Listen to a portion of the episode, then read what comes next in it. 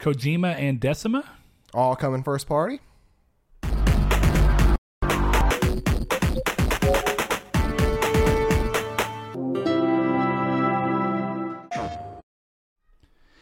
And welcome to Triangle Square, a PlayStation podcast. I'm your host Brett Beck, and alongside me, Mister Saul Bridges bringing you guys lucky episode 95. 95. If this is your first time joining us, like we said, we are a PlayStation driven podcast, so we talk about a little bit of everything as it pertains to gaming as a whole and PlayStation as a business and where we think they should go. You can find us in video format every Monday on YouTube at 10 a.m. PST and 12 p.m. CST. If you like what we're doing over there, subscribe, hit the notification bell, which is stupid but exists, so you can see when our episodes go live, like we say, every Monday and every other Friday with our new Reader Mail uh, segments that we are doing bi weekly, as well as some other stuff that's nearing into production, but we'll talk about those more later. If you like what we're talking about on here or have any thoughts of your own, we'd love to hear them uh, in the comment section below so we can look and see what those things are.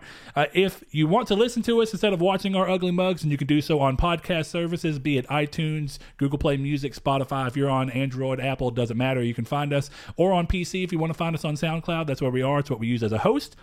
If you want to find us on social media, you can find us at Triangle Squared S, or at Triangle SQRD on Twitter, uh, and you can also Find us on Facebook in our Facebook group, which is Triangle Squared, a PlayStation podcast. You can ask to be joined into that, and we will gladly accept you. Saul does not have Facebook, so don't expect to see him on there. Nope. If you would like to join our day to day, moment to moment conversations, do so in the Discord channel that we have, which we have linked below. Uh, and if you want to support us on Patreon, you can get some cool stuff where you change, you know, your your name in Discord if you want to join into that as well. Uh, you can get some cool custom cases along other things that we are slowly working in. Uh, starting with this one, reader mail will go out first to our patrons, and then co- on a Monday, and then we'll come out Friday for everyone else. Uh, and let's see. Lastly, oh yes, if you listen to us on iTunes, consider giving us a review. Helps people find us, helps get our numbers up there, and of course, it helps us know what you do and don't like about the show. We love hearing the feedback. We love seeing the feedback. I try and check it as often as I can, even though I don't have Apple stuff. So checking iTunes reviews is harder than you'd think. I have Yeah. to go on my specific computer and be like, okay, where's iTunes at? Let me do all this.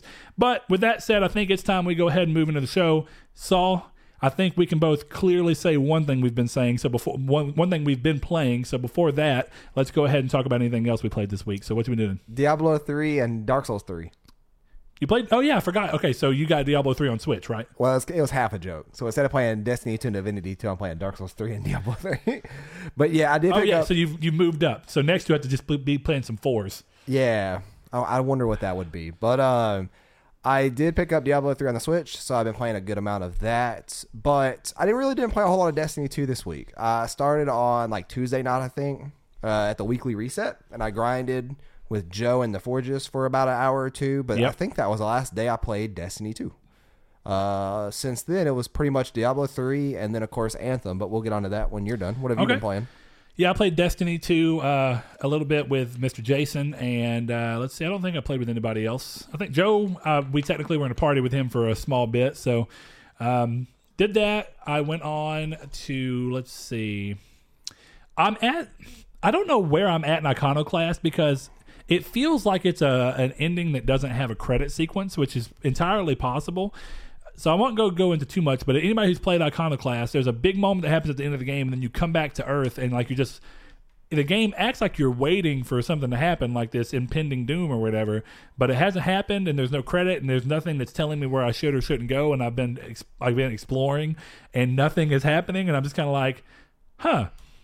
All right then. So I don't know if it's one of those things where it's a mechanical drive that like technically I've reached the end of the game and then all this does is putting you back into the main world with all your powers and you can go ahead and clean up everything or maybe if I, I don't really understand i'm going to push a little bit more through but um, with that being said i played a little more assassin's creed odyssey but the game continues to annoy me more as the level requirements just jump every time and then i've already talked about it but what i ended up finding out and i know that some people have different points of view on this i know blake said he felt differently um, but I saw this from a number of people after I looked at and saw it. I went through the store on accident, which you ac- like you access by going to the pause menu and then hitting right on the D-pad. And I got in the store and I was like, "Oh wait, this isn't the menu." But I was like, "What's in the store anyway?" Because there was a cool armor piece. I was like, "Oh, it's cool, just for you know if it's if it's all." I'm like, it's not a PvP game, so it doesn't matter. Yeah. I was like, I wonder what this is. And I went through and I saw a, t- a tab that says time savers, and I was like, oh, of course, okay, okay, what does it do? And I found one that says uh, a gold boost. I was like, oh, that makes sense. Not that I mean, not gold is a problem in this game because I have plenty of it. But then it said uh, XP boost that's permanent. It's ten dollars, and it gives you fifty percent more XP the entire game once you purchase it. And then I looked it up, and pretty much everybody agreed that the game really drags. And I and I know that Blake's standpoint whenever we talked about it in Discord was that in his opinion the game is a the game is an RPG and alongside that they're wanting you to play these side stories and whatnot. I have a little bit of a different view on this because I played a lot of the side quest and I'm still woefully behind randomly. I played the whole game a little underleveled because I was trying to move through it before Kingdom Hearts 3. I thought, oh, surely I could do this in three weeks. Um, and Yeah. even with playing the game a lot in three weeks, it hasn't happened. So what ended up going on is, like, so I was like level 26, uh, doing a level 28 story mission. I was like, okay, that's not that bad. Immediately, the next mission that came up after that, it's a story related mission, is level 35 required. And I was like, that's a huge jump. Yeah, that's ridiculous. I started looking around, and even with me doing ever since that moment happened, I got from level 26 to right now I'm level 32, I think. Um, and I'm just at a point where I can kind of do these things, but I still am three levels under what the recommended is. I can do the quest at that. It, they're not, you know, if anything's five levels over you, they're considered a red skull, and if they hit you once, you're pretty much dead. Um, and anyway, That's, that's lame. I mean, it is what it is, but I get that it's in the goal of an RPG. But I guess my idea is that I've played plenty of RPGs that don't obstruct you from playing the main story and forcing you to play their side content uh, side content because in my mind there's two things about Assassin's Creed. I don't think that most of the side quests I've played have been that good. I actually think the main story when it's hitting its stride does a lot better and it's far more interesting.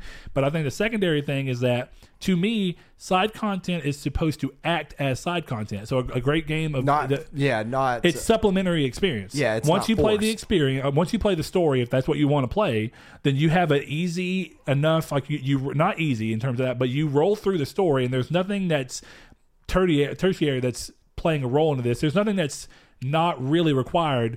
There's games like Skyrim does it this way, where it introduces side content through the main story. So Right. like you meet the person who you know who does the thieves guild in the main story. They have a role in the main story. You go on about them. But then now you know them and you know the thieves guild exists. So then once you get through with that or if you decide you want to stop from the story for a second you can go do the thieves guild. That's cool. It's completely supplementary and it doesn't it's not required. You don't have to complete it to move through the quest.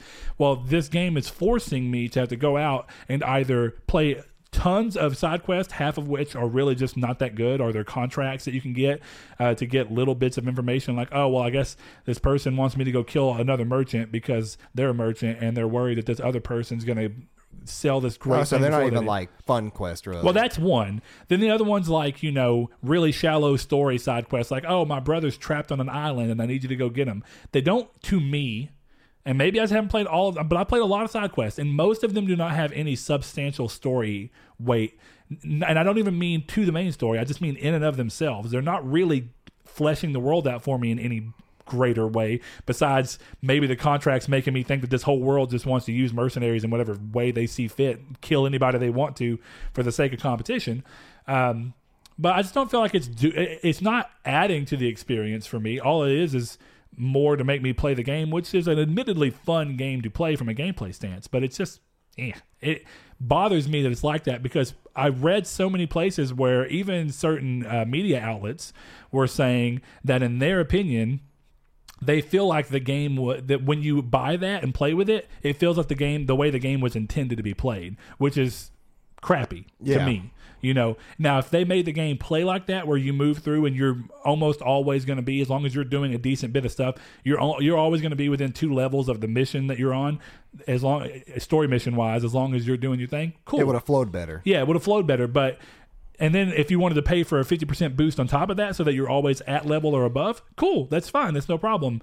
But it obviously makes it feel like this game is just full of fluff for the sake of making you full of fluff and trying to drive you towards being like, well, maybe I will buy that ten dollar stupid thing. You know what I mean? Um, Well, it sounds annoying, a lot like what uh, Shadows of Mordor had to deal with. It worse, way worse, because Well, Shadow they- of Mordor Sha- Shadow moved Mor- through its main story. The, the thing about Shadow of Mordor uh, War that I think you're talking about, Yeah, Shadow of War. is the uh, I can't remember the exact name of it, but at the end to get the true ending, you had to go through the Shadow Wars or whatever. Um, so yeah, I think well, they that- ended up changing a lot of that. Hmm? They ended up like taking a lot of the difficulty and stuff down in, in patch updates at- towards the end of the game. Yeah, and those were lifecycle, which- conquest battles, which exist in this game. And actually, it's funny that you say that because one thing I like about this is technically a tangent off the point, but it's funny that you bring up that game because the original Shadow of Mordor and then Shadow of War even borrow a lot of stuff from not only the Batman games but also the the Ubisoft game structure. Uh, and now you're seeing this game, Odyssey, and this is one of the things I like about Odyssey, borrow some of that back over. So they've introduced that mercenary system in. And I, maybe I've said this on the podcast. I don't think I did mercenary system. where there's a mercenary system where you can move through and you kill mercenaries and there's a, a leaderboard essentially Nemesis system. it's very yeah it's very similar to that except for when you kill the mercenaries they are gone but they have names pre-registered names they walk around you can see them on the map even when they're not after you when you get a bounty That's really cool. people will come get after you you can see where you stand against them and ones that you'll eventually fight if you keep going as you level up Yeah. and i like that idea so there's things that, that it, it- borrows from and it, the conquest system the conquest and shadow of war were fun and very few of them had to be done to complete the main story Right. um, it was more like well we're going to let you do this one show you what they are and then if you want to do them past that you can uh, and this game has got conquest battles in it where you you show up in an area and you can weaken the uh, the leadership that it's under. So you'll get somewhere and it'll be under either Spartan leadership or Athenian leadership, and you can burn war supplies and stuff like that. Kill the, the leader's soldiers. So if it's under Athenian thing, you can kill Athena soldiers, and you'll lower the city's uh, essentially the power of the leadership over the city, and eventually you can kill the leader, which will or get it so low that you can spur a conquest battle, and you can either spur a conquest battle and defend the the leader that you just screwed over, or you can go and try and take over with the opposing. So in that case, it'd be Spartan. But it's a cool gameplay mechanic, but it ends up feeling like you need to do these things in order to reach level with the way the game was. So. Um, I know that was a real a, a, a tangent, but where were you going at with uh, War- Shadow of War in general? Well, I just said I know a lot of people were upset that Shadow of War had that kind of mechanic in it, which you could buy XP boosters and gold boosters. and even And the they put it- boosters of your of your because you know when you were doing your conquest battles did you ever play the game Nope. okay when you were doing the conquest battles you essentially assigned uh, lieutenants or whatever you want to call them that would be like your main people um, and you could get those by like a loot box thing where you could pay for orcs. That was another system that was in there. Yeah, I'm glad all that stuff was gutted out. yeah. They, they changed I may actually play it again. Uh, even uh, but even then i'll say this. I played that whole game and never had this problem. Yeah. i never felt like oh the game is keeping me from doing something. Uh, the only thing was if you wanted to see the true ending you had to you had to beat all the shadow wars which was made a lot easier if you just paid for the best orcs. You know what i mean? Yeah, I wonder was it eight ninety nine from some place? it's cheap It- yeah it's gone on sale because it didn't do as well as i think they wanted it to. Uh, but you can get it pretty cheap. So it's, it's a fun game. But yeah it's a problem i think with that type of game in general. It just really put a sour taste in the game in my mouth outside of that. Because if that wasn't an issue in the game i think the rest of the game is pretty fun. You know what i mean? Yeah, i don't expect this is what I, was, I don't expect ubisoft games that are made very quickly to have really great side quests. So i don't begrudge the game for having side quests that to me aren't really additive to anything in the world but if you're going to force me to play them to keep up with the main story, which is actually the interesting part, instead of it being supplementary, then it ends up kind of being mad to me. I may go Funnily- back and finish it, but who knows? funnily enough, uh, it seems like the default price uh, for this game. Oh no, it's still fifty dollars But it's on sale all the time for twelve nine twelve forty nine. You should pick it up. It's funny When you have a because Shadow of Mordor is more expensive than that game is, which tells you which game did better than the other. Yeah. Um, but yeah, so we both played Anthem. You got to play more than I did. Yeah. I only got to play for about four hours total. I had internet issues last night, which was Friday night, and I just could not figure that my internet issues out. So I ended up watching Gone Girl, John Wick, and what was that movie called? Uh, it's a movie with Jason Bateman, and there's like a stalker guy who's like after his wife. It's a real good movie. Uh, and I okay. watched all three Jason of Bateman's those. a good actor. Yeah, I watched all three of those last night uh, on Blu-ray, and I pretty much just ate pizza and chilled and played a little bit of Diablo on Switch. So I didn't get to play the first night of the beta at Yeah. all. Um, uh, well, I technically I got to play like two hours, and then I played two hours today before my screen or no, my screen, my speakers on my TV started messing up. So we just got back from Best Buy, got a brand new monitor to play on, Gonna play it when I get home after I spend some time with Annie, and I feel like we're gonna play tonight with maybe me and you, and Absolutely. RJ, and uh, some other people. So from what I played of it, it's pretty good. Uh, little complaints in the performance area, but I'm not gonna be like the people I see on Reddit and Twitter saying I paid hundred dollars for this. You didn't pay hundred dollars for this. You paid hundred dollars to play the game. The VIP access is available for anybody who just pre-ordered the game at sixty. Um, so you're not losing anything at all by the, the beta or demo. It's not even called a beta; it's a demo. But which is bad wording in my opinion. is bad wording. Demo creates the illusion that, That this finished. should be what you're getting with the final game. And one thing that I don't think Saul knew either, but I just learned uh, I think this morning, um, is that this is a two month old build. Uh, which is not surprising. I knew that it couldn't be an incredibly new build, considering what the purpose of it is. Uh, but yeah, it's definitely interesting that you know people i don't think i would have ever chosen chosen the word demo because demo implies that you're demoing the final product and that's not what's going on here so eh. Yeah, I mean, I'm having a good time with it. Everything feels fluid when it's not feeling janky, and I feel like I don't know if this may be fixed. what? that's just a funny statement everything feels fluid when it's not feeling janky Yeah, when it's not feeling janky. But I, I do have a I do have a tip for people who are playing on 1080p screens. Go in and turn your pro enhancements off. I did just read it on Reddit too that that does help fix out things. I did that just trying things out because it fixed my problems on DOS too. See, that's what's funny is that so Saul, yeah, he he asked me when we were talking about it, the little bit he played.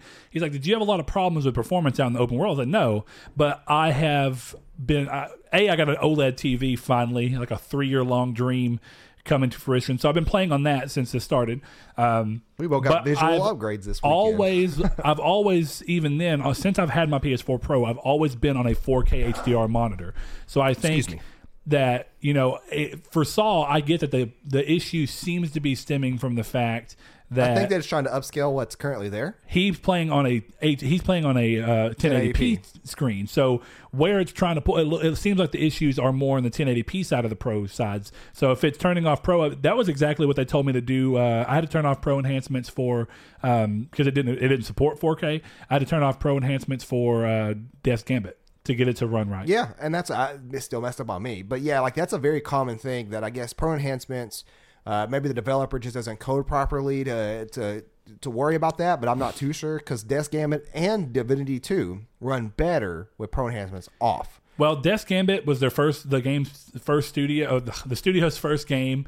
Uh, it was made with Game Maker, uh, which Right. is actually something I'm moderately fluid in whenever I, or at least whenever I was messing with game making. So I find that interesting. I think it's a little more, it, it's it's more reasonable that they would have problems with pro enhancement. Uh, but I think it's more odd that Divinity 2 being a, a studio that got a lot of acclaim with the first game having problems with it. But yeah, apparently it seems like the preferred way to have a PS4 Pro is to actually have a 4K TV that can utilize it well. Yeah, and um, if you are playing normal like pro enhancements on 1080p, it's 30 locked. But if you if you take that off, it becomes unlocked. So I'm going to assume that it's I wonder how high it can go because they probably made, around 40 or 45. they made a big deal about saying the fact that it is not a 60 frames per second game in 1080p on Pro or the One X either of them, uh, which is very similar to, to Destiny 2. You know, people were saying, well, why doesn't the Pro let me choose between 4K 30 and 1080p 60? It's like because it doesn't matter. If this game had crossplay, I'd get it on PC.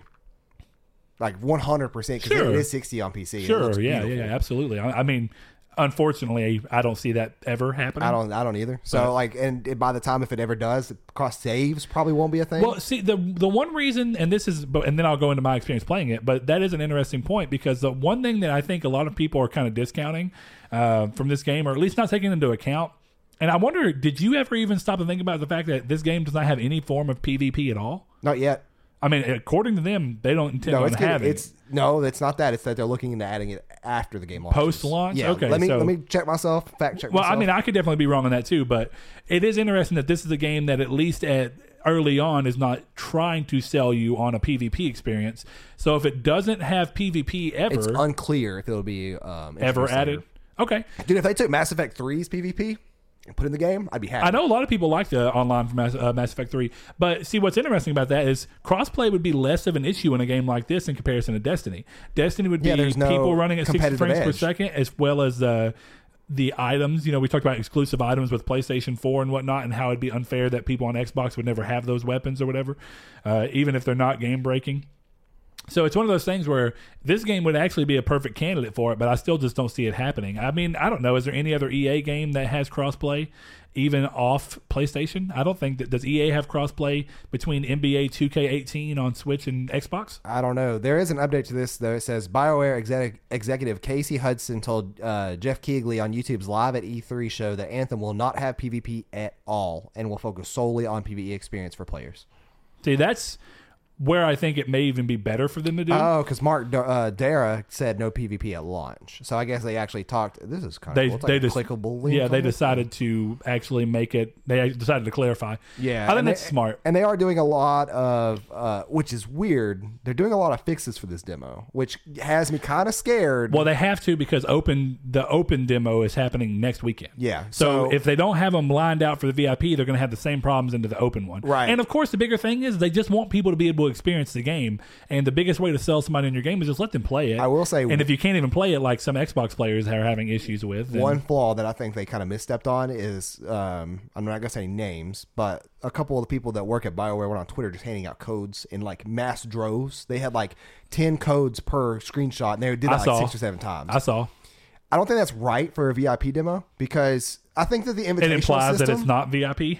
Well, it, well, okay. Not only that, but it's like okay, so the people who pre-ordered a game got a key, and they can invite three friends. I think that that system's fine, but when you have just going out and giving out anybody who doesn't have a game pre-ordered or whatever that could be, when you have server issues because of overpopulation, it's like, well, this shouldn't have happened because all these people should have played.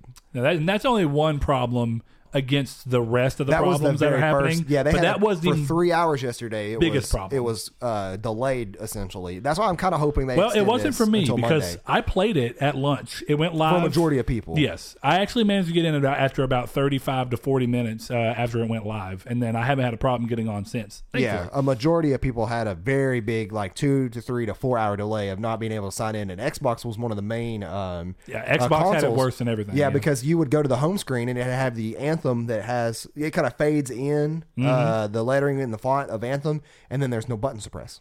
Yeah, it would just there. be nothing. Yeah, it'd Yeah. be promptless. So Um, I wanted, I do want to know though. I guess like if you guys are playing, I guess by Monday, unless it got extended, you've already played it. Mm-hmm. Let us know like what you thought because I am always interested in hearing uh, what people think about this. I am really enjoying myself despite the flaws because I'm hoping that they don't have it. One of my main concerns of the linearity of the game uh, has been completely abolished now. The enemy designs are really really cool. Uh, the game feels like a bullet sponge. That's really hard not to do with these type of games, but it feels fun while I'm playing. and not everything's bullet sponge. I came across a So- tanker, like a tank walker that reminded me kind of the spider walker from Destiny. But I don't know if you fought that enemy. Yeah, yeah you did, because it's the second story mission you could do. The one that walks around, that thing had probably tens of thousands of HP. And like it, we probably said that with three people for probably, I'd say 15, 20 minutes. Yeah, dude, I was doing 14 damage to each leg, and that was a crit damage. Everything else was doing zero. yeah, that wasn't happening to me. So Yeah. I don't know. I don't know if that's a glitch. I don't know if it was. Could be. I don't know if it's because they, whenever they put that thing in there and it wasn't supposed to be in there. I'm assuming it is because you you fought it, but I mean, I honestly I don't remember exactly what you're talking about. It's when uh, you are. Is it a robot or is it a normal robot. being? That's a robot. It's it's a it's it's a tank. It has like a big old Gauss turret on the top of it, and it shoots out a red laser that then shoots a thing very similar to the spider tanks in Destiny. It has a thing where it shoots out missiles in burst patterns, like where four come at you, and it's like one, two, three, four, and then it stops. Okay, I think I remember this now. Yeah, okay, I got and you. And it's it's uh, it played summons a lot of scars. Yeah. when you're fighting it. Okay, Uh, I do know what you're talking I about died now. like three Yeah. times during that, but yeah, that that one took a good while, like for what the boss was. Uh, but it was still fun to play it. It felt very natural, even though it was a bullet sponge. Because it's it's impossible to avoid bullet sponges in games like this. Yeah, one I hundred guess- percent. So I'm going to go before we talk about the rest of the issues that I experienced and probably you to an extent as well. But before we talk about that, I guess I'm going to say just my general thoughts about the game and explain it to a couple people who maybe are still on the fence about it and don't know if they want to waste their time next weekend when the when the demo goes open for pretty much everybody.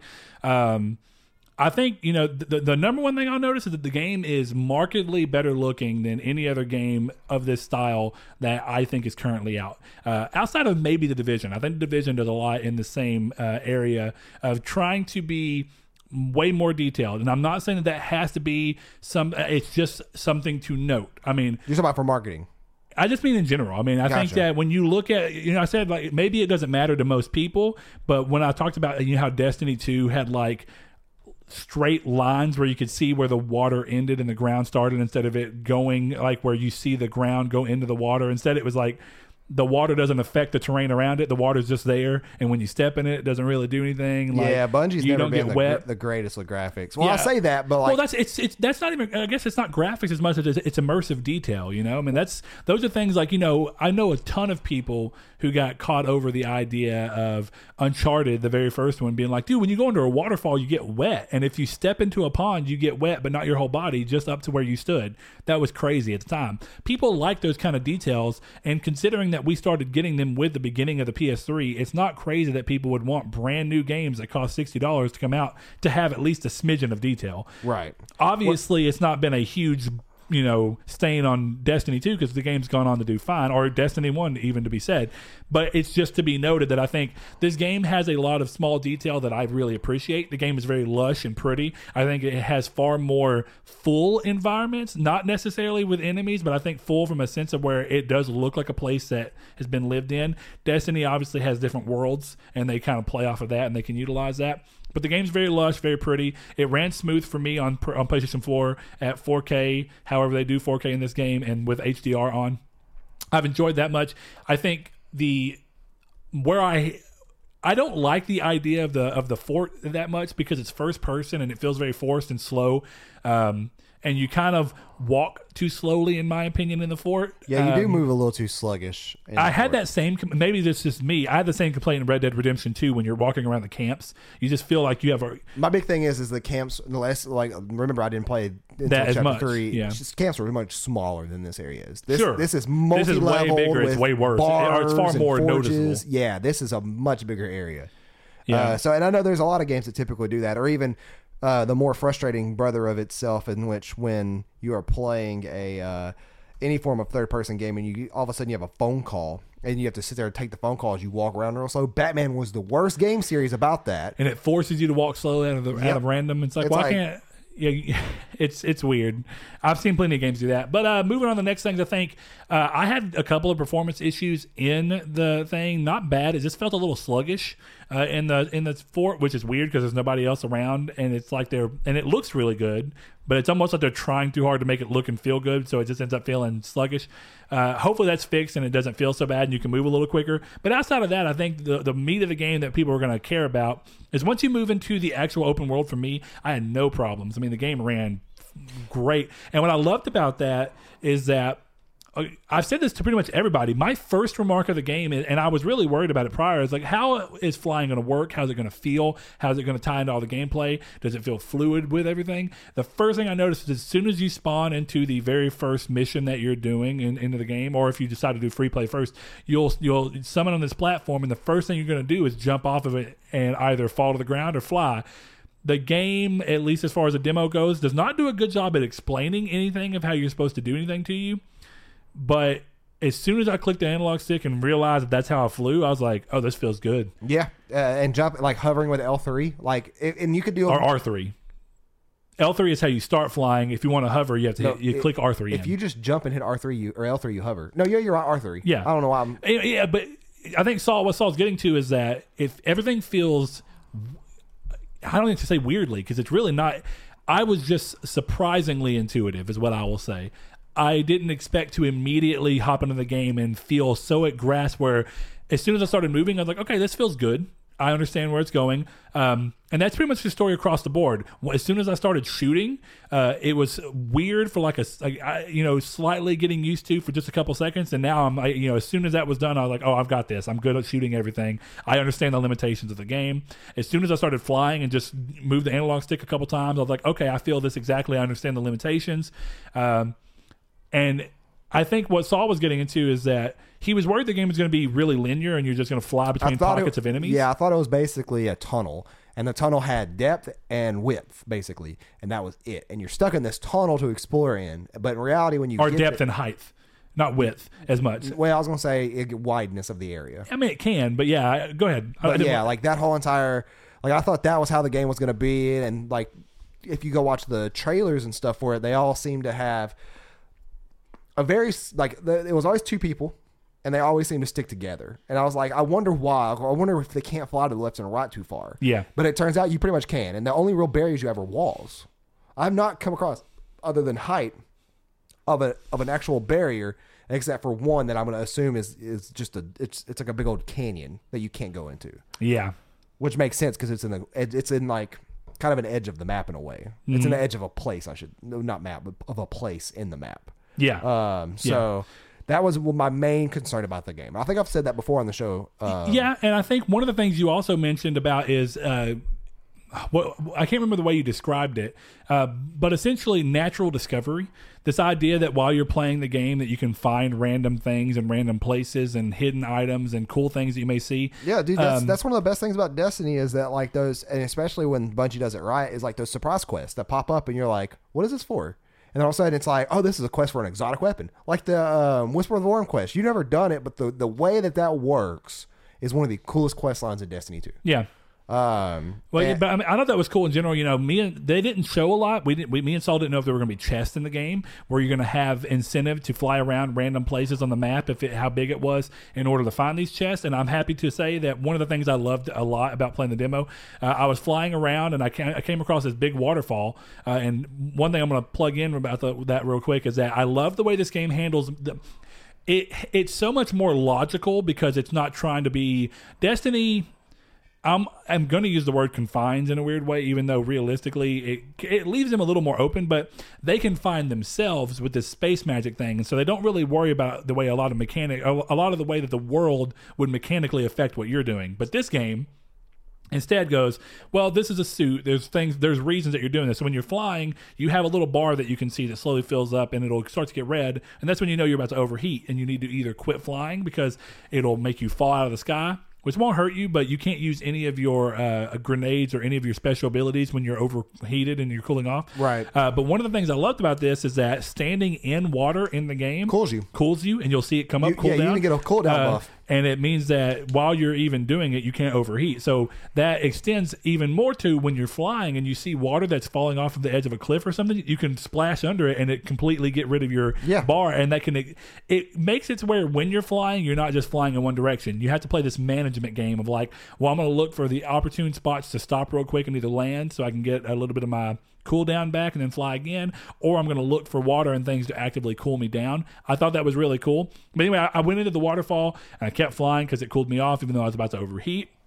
And I was going in between. It's a very narrow waterfall and like a cavern behind the waterfall. And I was like, okay, great. Maybe this leads somewhere. And I hit a wall uh, towards the end because I was like, oh, there's nothing here. And I was trying to like quickly turn around. And what ended up happening, I hit the wall and I fell. And I was like, wait, this water's deep enough for me to swim. I'm not just standing in it. So then I just went underwater and like you can boost underwater, which I thought was cool. And I boosted down and there was a chest on the ground. I thought this is cool. I'm cool. I mean, it's weird that I found this. Uh, and there's parts that you can find when you're walking around, and you can get uh, parts that are for your build. You can get parts to craft with because crafting's in there. The game is surprisingly fun. That's, I mean, that's I guess even the free play ideas were pretty interesting. Things that took me a little bit of time to get used to. Uh, as a, an appearance like Destiny, the way they handle it is obviously the engrams. Uh, but even then, most of the time when you get an engram, what are those called in this game? I don't know. Rewards. Yeah, they have like little. They're like guess. the diamonds basically that pop Yeah, up. they, but they don't have a name because you don't. There's nobody. They're not encrypted. You don't have to go take them to anybody and encrypt them. You, You- just you well- don't get them until the end of the the which quest. is a problem. I don't know if you know this or not.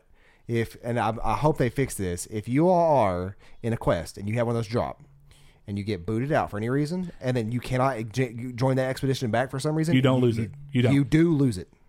you one hundred percent. You lose it. The rewards. The reason I want to say 100% is that multiple times, I'm just going to tell you, and uh, you can say what you want, but this is experience that me, RJ, and Vernon all had last night. Okay, so we were playing Stronghold last night. Remember I told you about that? And we kept getting blue screens and kicks and everything, and then we ended up losing out from that. What people aren't realizing is that, and, and I'll go into why. So if it kicks you and you don't go back into it, when you go into your forge, you do not have the rewards yet. What you have to do, and this is exactly what we figured out. We were worried. We were like, we're going to lose all our rewards. But we noticed it when we went into this, uh, something else. We were like, wait, check your backpack because you can open it up and see what you have. And all of our rewards from this previous thing that we got kicked out of were there. And we were like, wait a minute. All you have to do if you get kicked out of anything you want, the quickest way to do it is just go into free play, and then once as soon as you load into free play, uh, hit the middle button, and then hold square to end free play. Once all that matters is you have to go to a reward screen, and anything in your backpack that you've had, which can accumulate from all these things you got disconnected from, will come to you. The reason I know that Saul, I got on this morning, right? I stopped playing yesterday right after the stronghold stuff happened. I had a bunch of rewards, never got to it. Uh, the loot screen, both. I was like, this is ridiculous. I'm tired of playing. I got off. First thing I did when I logged on this morning, because Vernon messaged me because we asked, I was like, I wonder if you go to free play if it'll give you those rewards and if it'll work. He messaged me and said, hey, it worked. I got on this morning, hadn't played it all this day. Got on the free play. As soon as I got in the free play, I hit square, exited free play, and I got all my rewards that were in my backpack. So keep that in mind if this continues to be an issue. I'm trying to find the article that I today. read that, that has it because I, I thought that was weird. Are you sure those aren't from what you picked up recently? No, because I hadn't played at all. That's what I was getting at. My backpack was full of stuff from the night before. As soon as I logged on, I went to free play. I'm gonna- and then I exited free play, and I got all my rewards. I had multiple blues, multiple greens, so I had rares, uncommons, and commons. I had 14 items, and I literally just loaded into free play. There's no way they came from free play, and you could see them in your. It's just the game will not give you the rewards, the reward until you go to a reward screen. So you will not lose these items. Okay, so that might have, maybe the person that wrote the uh, article or whatever Did not realize, did not read or Yes. did not go that far. Well, and it we were worried about it too, and we just ended up getting lucky and noticing that you can look at your backpack and you can see the items in there. And I was like, this is weird. I was like, so it says that it still has the rewards, it's just never gave them to me. Um, so there is that to be said. Uh, but I've enjoyed the game a lot, and I think if you are even remotely questioning it, I like that it's four players instead of Destiny's weird limitation of three. Yeah, Um, it means that more people can play. Though I'm also curious, strongholds are like mini raids, and apparently there will still be raids in this game, from what I understand. Um, and they're pretty interesting. You roll through and you complete certain segments of the little. There's only one in the demo. Uh, it's a mine, and you get checkpoint chest essentially. When you get far enough into it a chest will come up and give you rewards uh, and there's guaranteed reward, guaranteed rewards for them as far as i can tell from the game. And we didn't get to finish it because we kept getting blue screened out yesterday which was if we go to leading into the issues what happened? What saul was talking about with the being booted out and not being able to join back in sometimes the game has this thing where, for some reason, it loads, or if you're loading after completing a mission, you'll get stuck at 95%. It will not move anymore. And you, the only way around it is to just literally go back to your home screen, close the application, and restart it. Sometimes you get lucky, and it'll say, "We noticed you were in expedition. Do you want to rejoin it?" But if it was the end of the expedition, that doesn't happen because it's already considered it over. It's loading you to the reward screen, and you don't get that. And that's why your your items get stuck because you never go to a reward screen. So your items are stuck in your backpack until you go to something else. So you can only open That your will- backpack up in a, in a reward screen. well, you can only open your backpack up in a mission, and you can see what's in it. But you Oh, only get rewards from your backpack at a reward screen. So that's what people are not realizing is that if they go through and finish another mission and then it goes to a reward screen, they'll not only get the rewards from that mission, they'll get any rewards that they didn't get previously. Yeah, I'm gonna assume that the person who wrote the article is wrong because the Reddit uh, the Reddit's post that I saw linked it is I can't find it, so I'm gonna assume they deleted it. Must be. Uh, but I thought that was interesting. So there was there's that problem. There is the problem of it blue screening a couple times. Uh, I don't understand why it happened, but it did happen to us a few times. Definitely, And we were trying to do the stronghold. I hope that's something they can figure out. And again, uh, these are not things I expect to be in the final build or the final release. That just went gold, by the way. Um, so I I have faith. But I guess the final bit I'll say on that is I think me and Saul can both agree that when the game's working and not giving you issues, it's incredibly fun and it's got a Oh, really yeah. promising foundation. 100 percent for sure. So Um, good on them, considering that I saw an article the other day. Did you see that BioWare was saying that they they've been making this game since before Destiny? that's Destiny One. Yeah. That's nuts. No, I did not see that. So crazy. But uh, yeah, I was like, man, how long have you been working on this? But if you think about it, this is a team that has not put anything out since Mass Effect 3.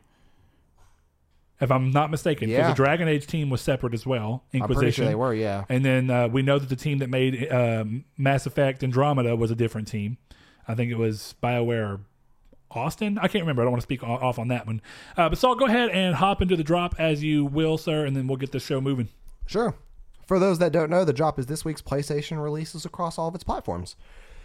First up on the list, we have 8 Bit Hordes for PS4, Bombfest for PS4, Deadland VR for PSVR, Drowning for PS4 and PS Vita, Genesis Alpha 1 for PS4, Goodbye Deponia for PS4, Oops, and I accidentally went back because my, my mouse is just a just a little troublesome like that. Uh, the Hong Kong Massacre for PS4, Kingdom Hearts 3 for PS4, Boy, boy. Night Cry for PS Vita, Royal Assault for PS4, Song of Memories for PS4, Trainer VR for PSVR, and that's the last on the list. So, Brett, take us into the news. I think we all know that of next week's games, our most anticipated games. Deadland Hearts 3. VR. Yeah, yeah, yeah, it Yeah. is. Uh, Saul, you, are you going to pick up Kingdom Hearts 3 midnight or are you going to just wait till Tuesday? I'm just, I'm preloading it. Oh, yeah, you did digital. Yeah, I'm doing all digital now. I'm not going. I knew this. Yeah, I don't know why. I mean, we've had this conversation a number of times. guaranteed. I don't even know what I work on Monday. I'm pretty sure I close anyways. But yeah, guaranteed that you're gonna get home at 9, p- 9 15, 9 20 or whatever, and you're gonna have like two hours worth of patches to download and crap. Oh, um, uh, mine's not. I'm not going to midnight. Mine's a collector's edition. Oh yeah, that's right. So yours be Mine should be here Monday anyway. So. Are you taking Monday off? I don't know because it it depends on. I don't want to take the day off and then the game not come in. So I'm still trying to figure that out. And I was basing it off how busy I was at work, whether I was going to take the whole week off.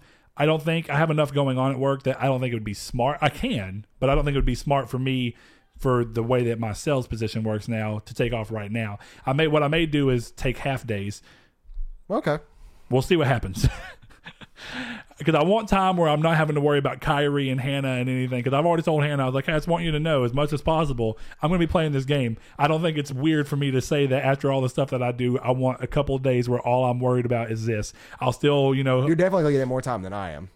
Because I'm off on my next off day is Friday after Ooh. after tomorrow. yeah. So you got some, uh, you got some time before you get around to it. Okay. Um, let's see. First thing in the news, then we'll go to is something we skipped last week, and I intended to put on there, but honestly, I wasn't that worried about it because I knew that it was going to be the thing that most other gaming podcasts, definitely in the big media outlets, were going to cover. And if you don't know it by now, it's not like we're giving you anything news, but I'm just going to go ahead and throw it out there. Uh, EA canceled their Vancouver team, uh, their open world Star Wars game. Now, this is a game that got transferred over to EA Vancouver uh, and was rebooted once Visceral was shut down uh, during the development of their single player Star Wars game. Uh, which had Uncharted's director Amy Hennig at the helm of, and it was going to be essentially trying to be like Star Wars Uncharted, um, as much as we've seen about it and been told about it. That got canceled, moved over, rebooted, canceled again. Uh, this has led to a lot of people rightfully you know criticizing EA for having this license and doing essentially nothing with it outside of Battlefront 1 and 2 uh, w- of which Battlefront 2 had a ton of controversy around so it's not like they and they're not story based so they're sitting on and wasting an exclusive license and I think that that's really interesting there's been a number of talks that say that the deal was signed under the previous CEO or somebody in, in Activision or Activision EA, and then they left, uh, and now the new the new uppers don't really care, but they have it. I don't know why. That's such a weird thing to think of, though. Like they're not thrilled with the deal for having exclusive access to Star Wars. Dude, if you have exclusive access to the Star Wars video game license, Probably because they know they can't. They you know how can't. excited I would be. well, I would think you? it's. I huh? if you you had one, I would be excited. you'd be scared. I would than also be excited, scared. which I think is what they. I think they feared. I think so too, but here's the thing. I think that realistically, the reason that they aren't so stoked about it is it goes against their plan that they moved into really with this generation to do less story driven games and single player games and do more things that are monetized and have online elements.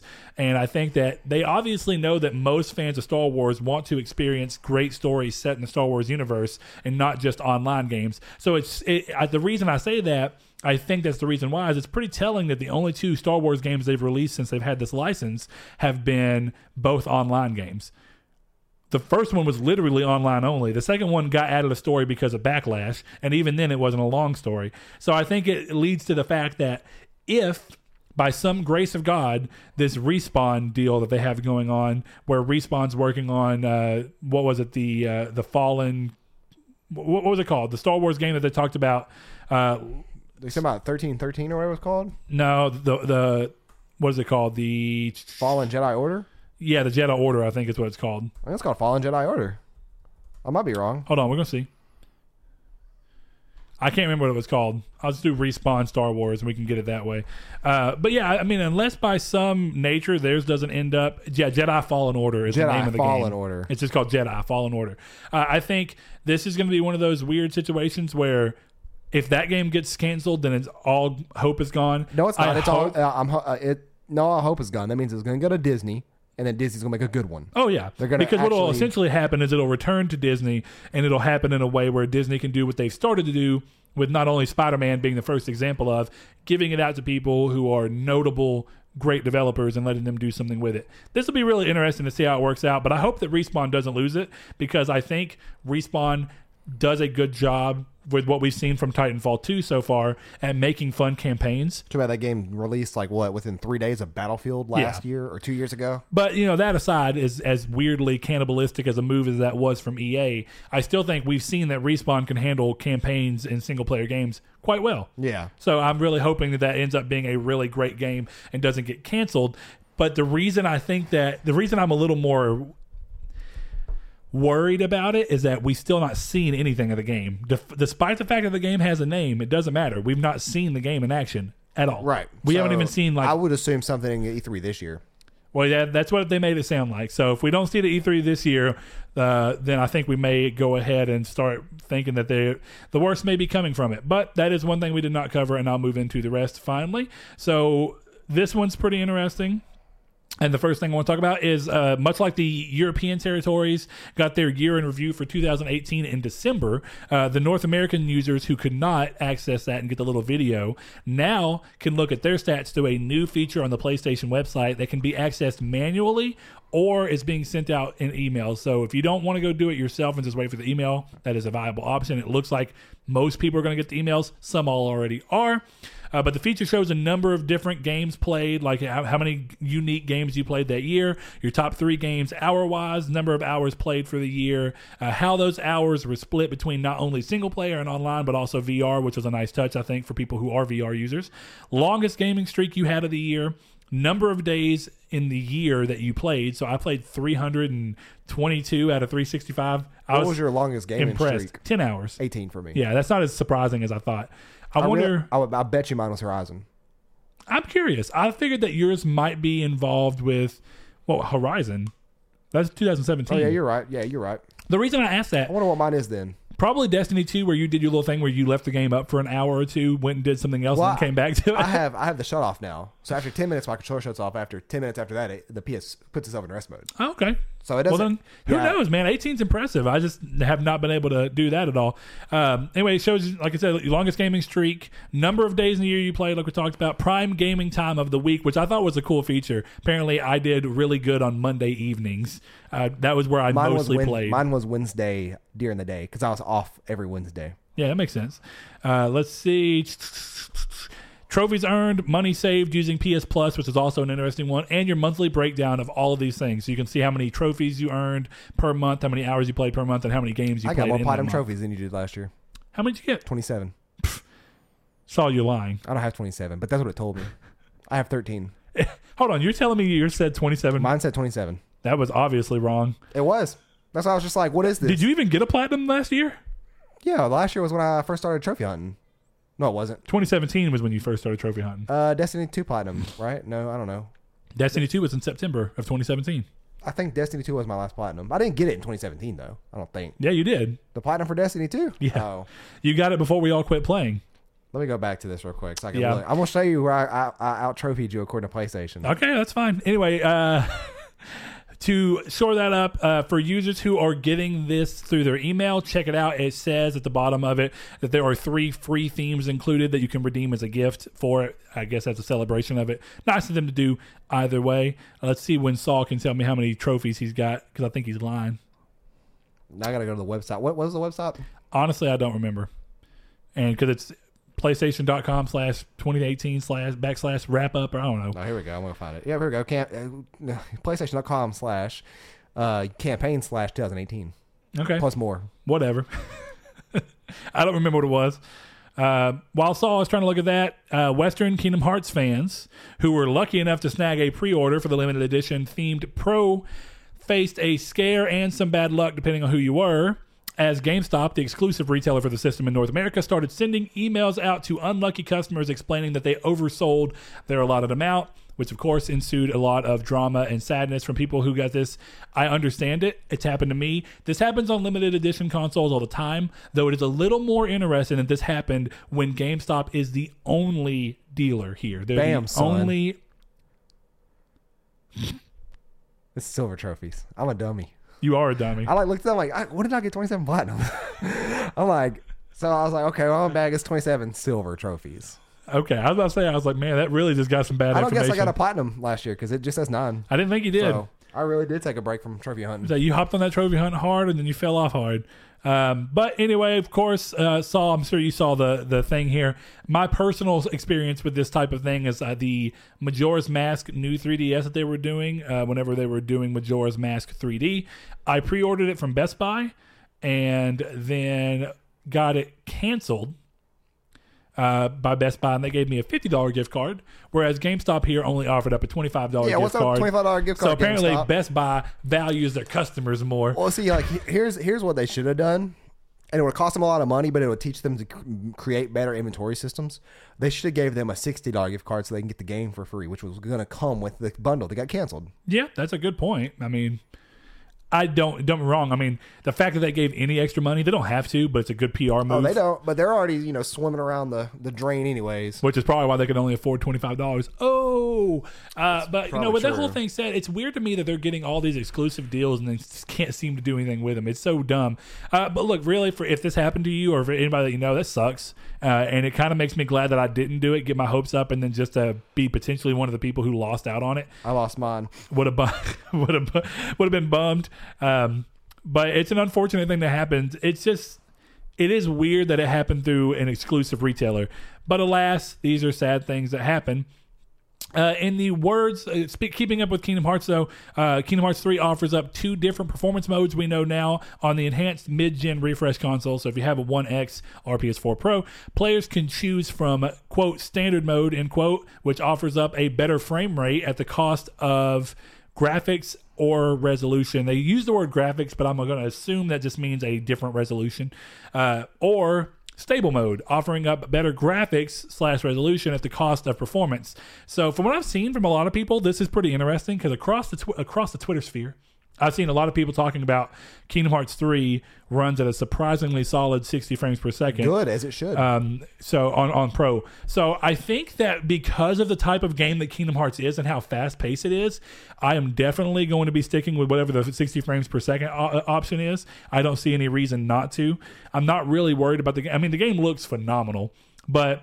Uh, a perfect example of this is Final Fantasy 15 still had some jaggies and aliasing problems, even running on the enhanced version of PS4 Pro. So I'm not really worried about it looking that amazing. Game looks good enough. If it runs at 60 frames per second and looks even a fraction of a bit worse, I'm cool with that. I just want to play it at 60 frames per second. I, I saw something stupid on Reddit. Speaking of uh, Kingdom Hearts, uh, it was like it's not a spoiler at all, but somebody like you know how somebody says something dumb about a game, like this is the ending of the game. They say something wildly stupid that's like not the ending. Somebody said that's so dumb that's probably the ending. so if this ends up being the ending, I would be real upset. but it's really dumb. Well, we'll see what happens. Uh, moving away from Kingdom Hearts and into Ubisoft, Far Cry New Dawn not only looks to shape up the envi- shake up the environment and color scheme, but also the gameplay by adding RPG mechanics. Now, this is not surprising. We saw Ubisoft do this exact same thing with Ubisoft with uh, Assassin's Creed Origins uh, last, or technically two years ago now, and then Odyssey again. It looks like it's going to be something moving forward for the Assassin's Creed series. Um, this is interesting because it seems like it's saying that they're wanting to do this to a lot of their franchises, which is a little more weird. Uh, but anyway, weapons will now have rarities to them, meaning that enemies will have a Hate loot that. system. Hate that. I don't hate it, It didn't. It's not. It's not necessary for Far Cry. Game. but I don't know that it's that, that's where I was going to get at. I don't know if it's necessary for Far Cry. It's but I'm not not. going to judge it right now because my thing is five already moved away from enough of the things that I felt like were very Far Cry driven. So five was already to me a worse game than four and three in my opinion. So honestly moving away from what five was doing instead of going in the same direction as five i'm i'm probably realistically more okay with this definitely because of the fact they're putting it in this post-apocalyptic landscape it, it's almost more ripe for RPG than if they would have added all these RPG elements into five instead. You know what I mean? Right. But So- it's still just eh. It is weird. So that means there will be a loot system, just much like in the Assassin's Creed game, where you have to walk up to the enemies and loot them, and you can get random items from that. Uh, alongside the fact that enemies now have health bars. Now, what's interesting about this, if we mirror that with what happens in the Assassin's Creed game, enemies got health bars, but that those health bars also show their level. So does that mean the enemies will have a level? Because if enemies have a level, that would stand to the fact that there would be a standardized level I system don't in think the I'm gonna game this for your now. character. I don't think I'm gonna get it. I don't know. I do not want a health bar above an enemy in a Far Cry game matched with a level. I don't know. Because how different is it at that point from just playing a game like Destiny, which already shows you all these things? Is Far Cry that fluid though? Well, I, I don't. Maybe it is this time around. It's gonna be using the same engine Seems with, unlikely. little Seems unlikely. Yeah, the Dunia engine. Um, The, what do you call it? Dunia. Oh, I think it said the Doogie engine. I'm like, that's not what I, that's not a real name. Uh, so anyway, I just think this, this whole thing is is odd. I'm not going to say I hate it. If I'm going to say anything, it does at least make me more interested in the game than I originally was because of the fact that I really want to see how these things play out. But I don't n- immediately think of them as being better for the series. But like I said, I'm a, I stand a little differently because I feel like five already took away some of the steps of the things I loved about the series in an effort to make it a and, and obviously it worked because five sold gangbusters. It's weird to me that with five selling as well as it did that they're tampering with the formula this much. You know what I mean? So what's six gonna look like? I wonder. And I think it is fair to say that maybe this isn't what they're wanting to do with Far Cry as a whole, but maybe it just makes sense It's within the confines of this Dragon. game. You know what I mean? Yeah. So it's something like- akin to Blood Dragon or even the Moon primal and DLC all for this and stuff. yeah. It's like these are all things that are not main. These are not, this is not considered a mainline entry, and maybe because of the fact that you're going to have a bunch of other games that are fitting this style. They, they're like, well, why not go ahead and slap in RPG mechanics? We understand how they work with our with, within our developers, so why not do it? Either way, it's interesting. So if that changes anything about New Dawn for you, there you go. Uh, this is a, a funny tie-in. I didn't have it in the news, but Rage Two uh, took some jabs, as Blake posted. They tweeted a picture of Rage 2 set that was mimicking the Far Cry New Dawn thing, where you see New Dawn and Pink and you it see looks the two the, twins. like it, you know what got me was I like staring at it for like 20 seconds. I'm like, there's no difference. Like, and I didn't realize what it was. I was staring And at. And the fact is, is that Rage 2 we knew about before Far Cry New Dawn. Yeah. And we knew that Rage 2 had pink as a color scheme. So it, it is really interesting. I think they were just taking a couple jabs about how that is. It said pink is the new Rage, Rage, which is a good thing. And then, of course, on top of that, the fact that they, what got me the most is that it says Rage 2. and then, Bethesda. Uh, I see it. the- no, I'm telling them. Go ahead. So they can get context of what I'm laughing at. Bethesda said working hard on this new artwork for Rage 2 needs more pink, and it's just a picture of pink, like like of, of color, not like the yeah, it's it's just an entire block of pink. Uh, but I think what got me the most about the tweet is if you want to go see it, it's really funny. It's on the It comes Rage Two Twitter. It says, uh, "Is it a fidget spinner in the in the shape of the little javelin thing that you can, or whatever? looks It's not like- javelin, but Yeah, it looks like a fidget spinner. um, anyway, is it says Rage Two new word Dawn, and then like the ER is just like, Like, scribbled scribble- in. yeah. it it looks hilarious. I just thought it was funny. Uh, to me, I think that it goes to show that this is just them poking good fun at each other. Of course. I, am curious to see if Far Cry is if their Twitter's going to do anything. You know what I mean? Um, but speaking of Far Cry New Dawn, where we're just on, the game has gone gold ahead of its February 15th release. So again, if you're interested in it, it's coming up quick. Uh, next up, Capcom announced retro skins for Leon and Claire in the new Resident Evil 2 remake that lets you play the characters in their classic Resident Evil 2 costumes from the PS1. Low poly blockiness and texture map fingers and all. I loved it. You can see Leon's hand, and they're not individual; they're just one thing with yeah, a. like a diamond. It's great. It looks hilarious. I never use stuff like that in games where they have them. Like Metal Gear Solid 4 had that, where you can go back and play as old school Snake from Yep. PS1. Yep. Never, I got unlocked it, never used it. yeah, I don't. And that thing required some hefty unlocking to do, like or stuff to do to unlock it. I can't remember what it was. This one's better. The DLC is free, but it's not going to be available for everybody until March 22nd. The- It launches with the Japanese version of the game if you have a special PSN card, um, but we're not going to get it everywhere else until March 22nd. Um, other post launch updates were announced at the same time, such as the Ghost Survivors mode, a free update that will let players experience the game with randomized elements play with a variety of other characters, uh, you know, be it random people from throughout the game. It features an in-game shop that will let you spend points you earn throughout the game for enhancements that will help in this mode, but no date was given on this, so it's just something to look forward down the road if you want to have a reason to double dip back in after you beat it, or if you want to wait to pick it up until this is there. Uh, on the topic of Resident Evil, rep, rep, reports reports of Netflix developing an original series for the franchise in partnership with Constantin Films, who were involved with the movies, have been happening. And I don't necessarily know how I feel about that. I don't love or hate the movies. They're just they are what they are. I know a lot of people crap on Milla Jovovich. Look, she makes a ton of movie. It takes a, makes a ton of money making these movies that people tend to enjoy. I know a lot of people who like the Resident Evil movie series. Um, she's getting crap for the Monster Hunter movie series. She's probably not going to be involved in the show, but if she is, good for her. Doesn't matter to me. I don't know that I care.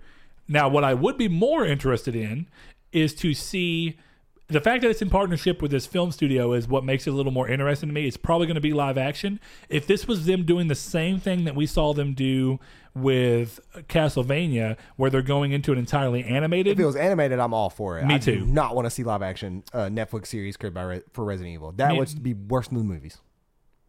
Yeah, I mean, I'm I'm right alongside you there. So who knows that? I mean, technically, I don't think Netflix has talked about it. This is just a report that some I can't remember the name of the uh, website. I didn't mark it down. I should have. Uh, but regardless, if that comes to fruition, maybe you're excited. I don't think we are, but that is what it is.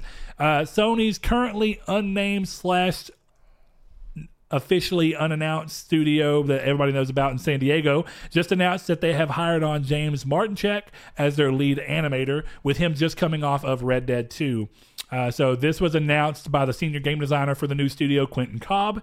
He is originally of the of Naughty Dog. When asked by fans when we might get an official announcement of the studio and or what it is that they are working on, Quentin replied saying that he is entirely unsure. He doesn't know, and he can't really speak about the studio outside of that. So not surprising, but it's a little it's weird in comparison to the new Xbox studio, the initiative that's scooping up a bunch of talent. One of the people they just hired was the lead level designer. Uh, I'm pra- fairly positive for um, God of War. So Oh yeah, they did actually. I yeah, I did hear about so that. it's interesting though that this is still a studio that we don't know any idea of what they're working on or how far along they are, but we already have a name. Yet this studio is over here. We don't know the name. We don't know exactly who works at it, but we know a lot of them, and it's pretty talented people. And it's also interesting that these things happen at the same time. You know what I mean? Now this is the studio that a lot of people predicted was going to be carrying on the Uncharted torch, but we don't know. right. So maybe, well, I'm sure we're going to see some good from them.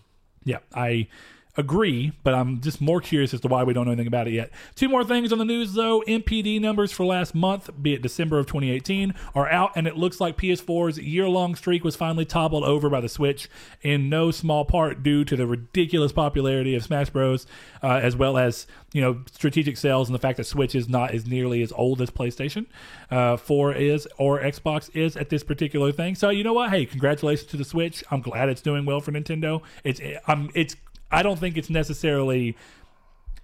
I don't know that I agree that it should be doing this well, but it is, and it doesn't matter what I think. Consumers are obviously enjoying it, and it's putting Nintendo back in a good position. That's good information. Um, so, other interesting bits that were in this showed that overall hardware spending was at a highest that it's been in a decade. Thought that was pretty interesting. Uh, with the PS4 and Xbox One achieving year over year gains at this point in the year, despite their age. This is probably due to the fact that the Xbox One X is around still a little bit longer. Uh, there's more reasons to buy the One X, and the PS4 Pro has gotten more reasons throughout 2018 to buy one as well. So it seems like those mid-gen refreshes were a good push towards getting those numbers not well keeping those numbers up, you know, and and having them be literally year over year from last year. That's pretty impressive. I think arguably 2017 had just as much going on for it with the Pro as 2018 did. So it's even more interesting to see the, the numbers that much higher. Um, last thing on the list, though, PlayStation Now, Sony's game streaming service for PS3 and PS4 games that you can access on PS4 or PC, is expanding to more European countries this year with beta tests for these areas coming in February. I included this because to me, this is interesting in the fact that, like we had a couple of uh, weeks, I mean, I guess it's probably been a couple months back now, we had an episode talking about the fact that when you look at the numbers, PlayStation now is actually in a better position and doing better market wise uh, than numbers that we're seeing from Games Pass, despite the general buzz of Games Pass, at least that you can see across you know media outlets and social media, is that people love Xbox Games Pass. Now, of course, that's on a console that sold you know a little more than half of what the PlayStation 4 is sold, uh, as well as PC, though it's not nearly as much of a value on PC.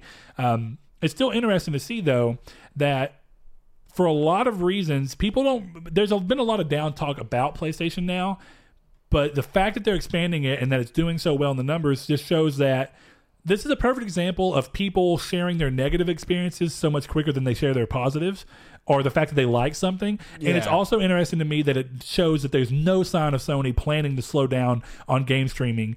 They want to make sure that when Microsoft has all this stuff going on, they also have the ability right now to bring in income that's not necessarily tied to their console. Makes sense. So- It, it really does, and that's that's that's still part of like what people are also speculating in terms of game streaming. What people think that um, like Nintendo down the road will actually end up being. They'll being an, a service on a Microsoft or Sony Which console. is also weird because we're seeing Nintendo dabble with this to an extent now. Not even necessarily Nintendo as much as publishers, because okay, Resident Evil Seven, you can stream Resident Evil Seven onto the Switch, but that's the only way you can play the game. yeah, And they're doing that with other things where you stream parts of it. I thought that was an interesting idea, and it goes to show that all manufacturers are messing with the idea of streaming to some extent. Uh, but I get, the other side of this that I guess is actually a good thing is that this goes to show that Sony making that Gaikai ac- uh, acquisition forever back, Back before the like 2000 and- PlayStation 12 or something like that, 2011 maybe. Yeah. Uh, now we saw that utilized in the PS4 early days. That tech is part of what makes share play possible and what makes um, what do you call it um, on the Vita when you stream to the Vita? crossplay. No, uh, uh, uh, uh, um, airplane mode. I don't know why I can't think of what it's actually called right I hate now. you because now it's like, hold on, I just got to think of, no, no, no, don't you dare Google this. I got to think of a sentence of what I'm going to use it in. I love my Vita because of the, dang, that didn't work. No, I said don't use Google for this. This is something we got to like figure out. I know people are shouting at their screen right now. oh, I know it, but I just waiting to waiting to see. Man, this is like great audio podcast right here. Man, I'm really trying to. You think. know, I'm really, really mad right now that I cannot, for some reason, think of what this is. And it's screen. It's like screen share, but it's not screen. remote play. God. Play. You can tell we're fans of PlayStation and the Vita. Um, anyway, I think it's we already saw the tech used in those situations, uh, so it's not like the acquisition was completely pointless. Though those aren't necessarily the biggest selling points for the console, uh, but it just goes to show that that tech is at least being still used and not something that they bought, set up, put all this time into that they're just going to come back on. Um, so that's good. I like that for them, and I think it's even more interesting to see them still trying to pioneer it because this leads me to believe that if Microsoft comes out with their streaming service uh, that they were talking about doing for phones, if Sony wanted to, not that I think that they should or that they even think they should, but if Sony wanted to, at any given moment, they could potentially pivot into phone streaming if they wanted to. Um, I would. I'd be fine with that. Honestly, it just depends on how and when. Yeah. Though at that point, I mean, I guess because we don't have a 4G, that really is what it comes down to. Um, but if you're streaming in general, you can stream on Wi Fi. No, we have that good old 5GE. That would bum me out that that's why we don't have like that's it would bum me out that I couldn't stream PS4 games on the Vita at that point, which you can with remote play. But if you're going to work on it with streaming side of things, why not just let me activate now on Vita like you used to be able to? But they took that away. Yeah, it's an interesting setup. But with that being said, I think it's time to move into the main topic of the show, which stemmed from a article that I was reading earlier this week, and I thought was pretty interesting. So the article was actually a, a big you know back and forth that they had with Kojima in general. You know, Kojima's been going around and showing studios that he he, appreciates their work. He's been showing, of course, obviously Guerrilla first and foremost, uh, Death Stranding because of the fact that he's using their Decima engine, uh, and not only is he using it, he's actively co-developing it. So that's part of why I want to get into this conversation. But he's going around, he's showing it to Remedy, the people who are working on Control and made Quantum Break and uh, Max Payne originally. I wish he would show it to us. Not going to happen, but, that, but how dope would it be to have Kojima in studio? never going to happen. I'm not going to say never. You got to believe in ourselves, but you know what I mean. Unlikely to happen.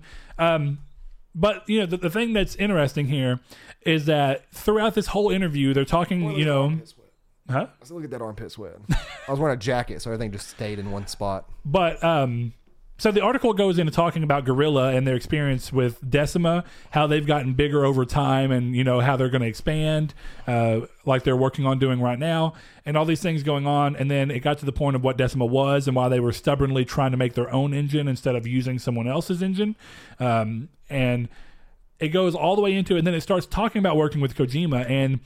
What I thought was interesting about it, and I have the little part pulled up here, and we'll kind of read from it. Uh, but you know, they talked about the fact that like when Kojima announced the partnership with Sony, uh, and initially we, me and Saul went back and looked at the video to make sure uh, that the wording that we thought was correct was correct. Um, originally, you know, it was announced as a PlayStation 4 console exclusive, meaning that it still would have the possibility of coming to PC if needed to make up funds in case it doesn't do well for some crazy reason, or just so Kojima has control to an extent over letting the the thing come out on PC as well to get his work more out there. Now those that verbiage and that wording even directly from PlayStation YouTube's video you can go find it right now. If you go find the video where Andrew House spoke with Kojima it says underneath that he'll be partnering with Sony to deliver a PlayStation 4 console exclusive. Now the side of that that's interesting is that all of that was before he went on his little tour to find uh, what engine he wanted to use because he didn't have access to his Fox engine anymore. And then he went to Guerrilla and they gave him the the, the code for Decima, which I did not know this at the time, but I remember that I that it, I never saw it named prior to that, and then randomly I had a name. Apparently, they named it in in in like honor of giving it to him, and they named it after an island in Japan called Dejima, and I thought that was kind of cool. It's like it was named to commemorate the fact that they were sharing it with somebody they respected as much as Kojima, and that's cool. Yeah. Um, so anyway, with all that going on, you know, they let him use the code. He ended up liking it, and deciding that's what he wanted to make his game on. But that leads us to where we are now and what they were talking about. So one of the quotes from this article that I thought was really interesting, and it comes from uh, van der Leeuw, which I think is the um, one of the head people uh, at I can't remember exactly what he does. I think he's the technical engineer, uh, head technical engineer for Guerrilla. He says, "quote We gave them the engine as a show of good Sony citizenship. They'd lost all their tech. It would have felt rude not to share." But we didn't expect to have this much chemistry with the studio from the other side of the globe. End quote.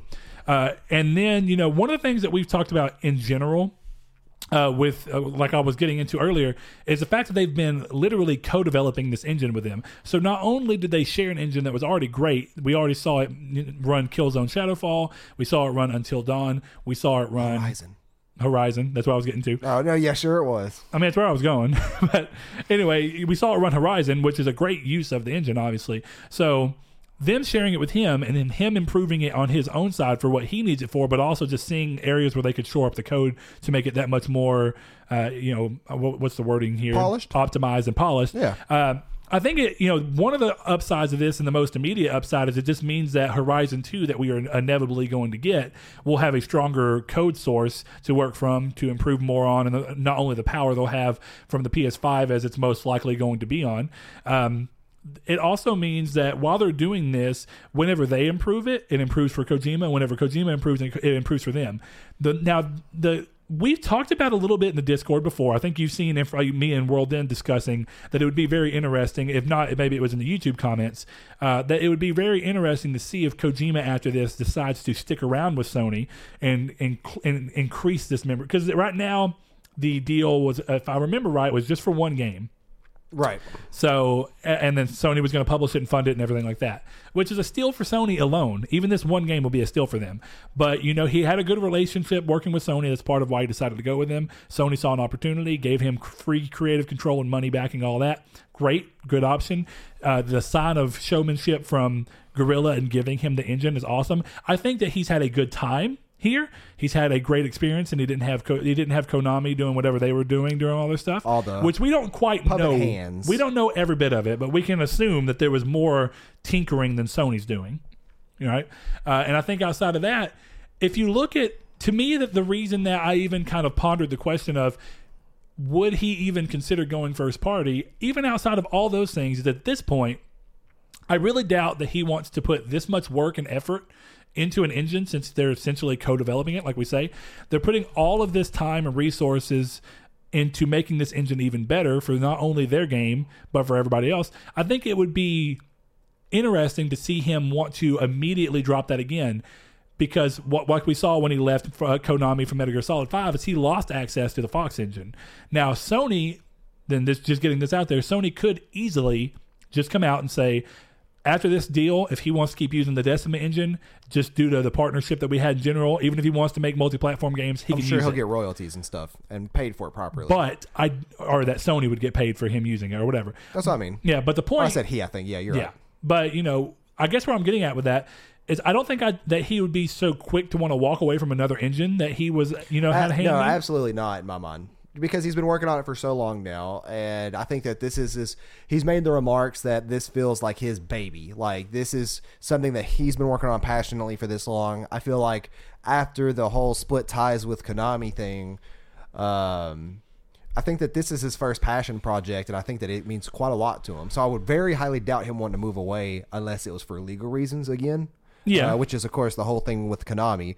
So I do feel like that him keeping this engine after polishing it and optimizing it the best as he wants and utilizing it in everything he wants, including the games he wants to make. If there is ever going to be a Death Stranding 2, it's really, really hard of a concept for me to think about of Kojima making a game that's a one of. When you think about it, because he's always been involved with the series. always involved with the series. So even games that he had a hand in, like um, um, help me out here, what was it like? Mars Runner, the uh, Zone of the Enders. Oh, Zone of the Enders. Zone of the yeah. Enders saw became a multi-game franchise. Uh, I mean, we saw uh, he was going to work on Silent Hills. Was there three of those games or two? Two. Two, and I thought I think three was always rumored to be around at least back in the Yeah. PlayStation Two game. Who knows? But I mean, you know, we- we're seeing it again now. But I don't know. I- What I'm saying is that he's had hands and stuff like that. It's very rare that he puts his hand in something and then takes it out, unless the only time we've seen him literally remove himself from something realistically is because he was booted. forcefully. Yeah, it was kind of Um, a forceful move, on not on his decision. So I, th- I think it's going to be interesting, really interesting to see what is going to happen. And I really am curious as to when when Death Stranding. I honestly want to revisit this topic in a sense uh, in a year. Like when, when Death Stranding's out. Like I, not not necessarily when Death Stranding's out, but maybe a month or so after. Well, what I mean is this: even if it's a year, wh- whatever it be, you know, some time for us to have Death Stranding, Because I'm curious of the reception for that understand game. Death Stranding, and then understand how well it's received. somebody compared, and I hate this because these, to me, as especially as an outsider looking into both of these um, forms of media, uh, Kojima is one of the most praised developers there is, and a lot of people think for some dumb reasons. There's a director like that. If if I was to name a director that's always highly praised, and yet you're like "Mm, some of those movies aren't that good, what's the director that automatically comes to mind?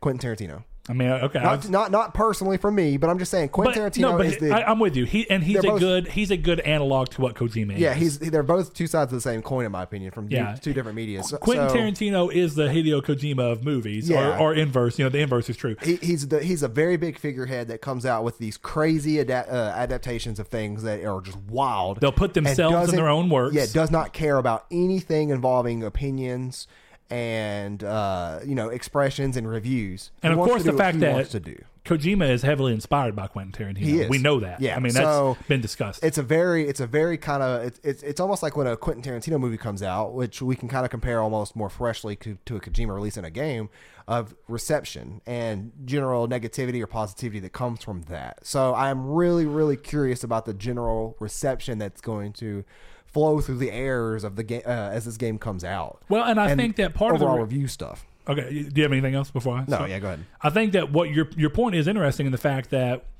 like we've said before, this game is so much different than anything else he's worked on, and f- different from anything that we can, at least from what we've seen of the game and what we hear about the game. We don't see anything in this game that reminds us of another genre that currently exists necessarily. Well, we don't know right now. Like that's the crazy thing is that this game could literally be a first-person game when it goes into certain areas. which We- is- yeah, we have no we, clue. We, don't know what this game. It, it, very well could be that what we've seen so far is the first hour to the game, and then it becomes a mech fighting game in a city like Zone of the Enders. We have and we have no clue. Now, it could be a horror game that takes place in a house that's constantly revolving around itself. You see what I did there? PT. it could be PT. yeah. It is PT. Um, Roost Cruise is still chugging along the ocean. Well, look, my point there is that I think that all of those things are a more easy sell. Well, it's a horror game. You gotta know what you're gonna get with a horror game, even if you get fresh ideas in that. Yeah, you're gonna get then the you can go, spookies. okay, well, it's a shooter game, or, or it's a tactical military game. Okay, well, even Metal Gear Solid, as cool as it is, it's like, well, you can explain it to somebody very loosely and just and know if they'll be interested in it. You Right. can go, hey, Right. uh, you know, d- do you like military espionage and crazy, you know, characters and intricate stories? What is yeah. what is the movie that Solid Snake was based off of? Oh, Snake, Snake Plissken. Snake Plissken was the Escape from uh, L.A. and es- Escape from uh, I can't remember the other Escape movie. Escape from New York. Yeah, what it was. okay, Escape from New York is the one I'm thinking. And they were essentially the exact same movies. It's Right. very interesting. Who was things. who was the actor that played him? Kurt Russell? Kurt Russell. That's right. Yeah. Uh, so yeah, that's who Snake was. that's imme- that's uh, that's that, that's what that entire like caricature was based off of. yeah, and that was John know. Carpenter, if I remember right. Yeah, it's a very uh, mid. In terms of mid that was the late- director. Yeah, So- mid to late eighties. Uh, one one of the John Carpenter's um uh only non horror movies. He's Yeah. only made like four of them, I think. Yeah, he's made a lot of horror movies, but, a um, lot of them.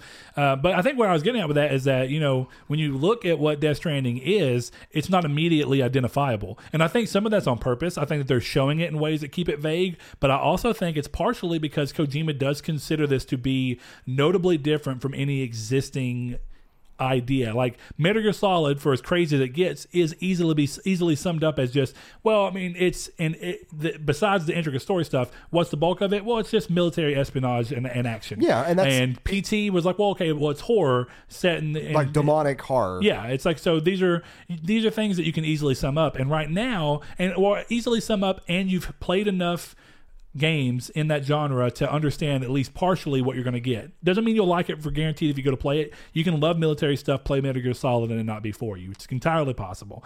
But this game right here. The closest thing from what we've seen that we can say is it may be trying to put up some very odd things under the walking simulator. And I don't mean that as a pejorative because I know a lot of people use that word that way, but I don't. Uh, I, I do think that there's something to be said about those types of games that they tell great stories. Now, I don't think that that's what this game is either. There's no reason for me to believe that's what this game would be, but there's also no reason for me to believe that it would be not that because we just don't know enough. Yeah, we don't So, we, we don't know what it could I'm be. with you though. The reception could be so all over the place that it's weird. But I guess going back into why I think that he may not want to leave Sony, if we're really th- talking about it, is that what does he stand to gain by not being in, involved with anybody by not, by being a completely independent studio? What does he stand Just to gain? Just that independence. Okay. Uh, his own decision making. Exactly. But and that's where I was getting at. So most people want to be an independent company because they can decide what they want to do when they want to do it, right? Well, we already see right now that Sony's giving him carte blanche to do whatever he wants, right? We see this already. Death Stranding is an odd game. It's being it's being shown in a very odd way. It's being marketed in a very odd way. And all of that's purposeful. Sony understands it. They know what's going on. Sony knows what the game is. Sony, Sony were ready to do all this before they even necessarily knew exactly what the game was going to be. Apparently, Right. they made jokes about it. Andrew House did that when they were talking about it. He had a, a good idea what the game was going to be and explained it There's to them. somebody said a quote like, "Don't ask me what the game is because I don't even know." Yeah, I've seen that as And well. I can't remember who said that, but Um, somebody said that quote who worked at Sony. But you know, that's what I think is funny is that we already see Sony giving him exactly what an independent studio would normally get. Yeah, complete everything, complete honestly. creative control. Yep. the money to make whatever it is he wants to make, regardless of what it ends up being. You know what I mean? I, to me, as long as this game does well enough that Sony can utilize it as well, even if it just makes money back, right? And if it's a reason that we can throw in front of people's places as to why they would choose PlayStation over the competition, then it makes sense for Sony to complete let to let him continue doing this uh, as much as he wants to until it goes south. You know what I mean? Uh, now that's What, what is going south? Like, well, when what- I say what- going south is when the games are coming out and they're not making up enough money, but also essentially it's it's a balance, right? So you don't mean a creative south?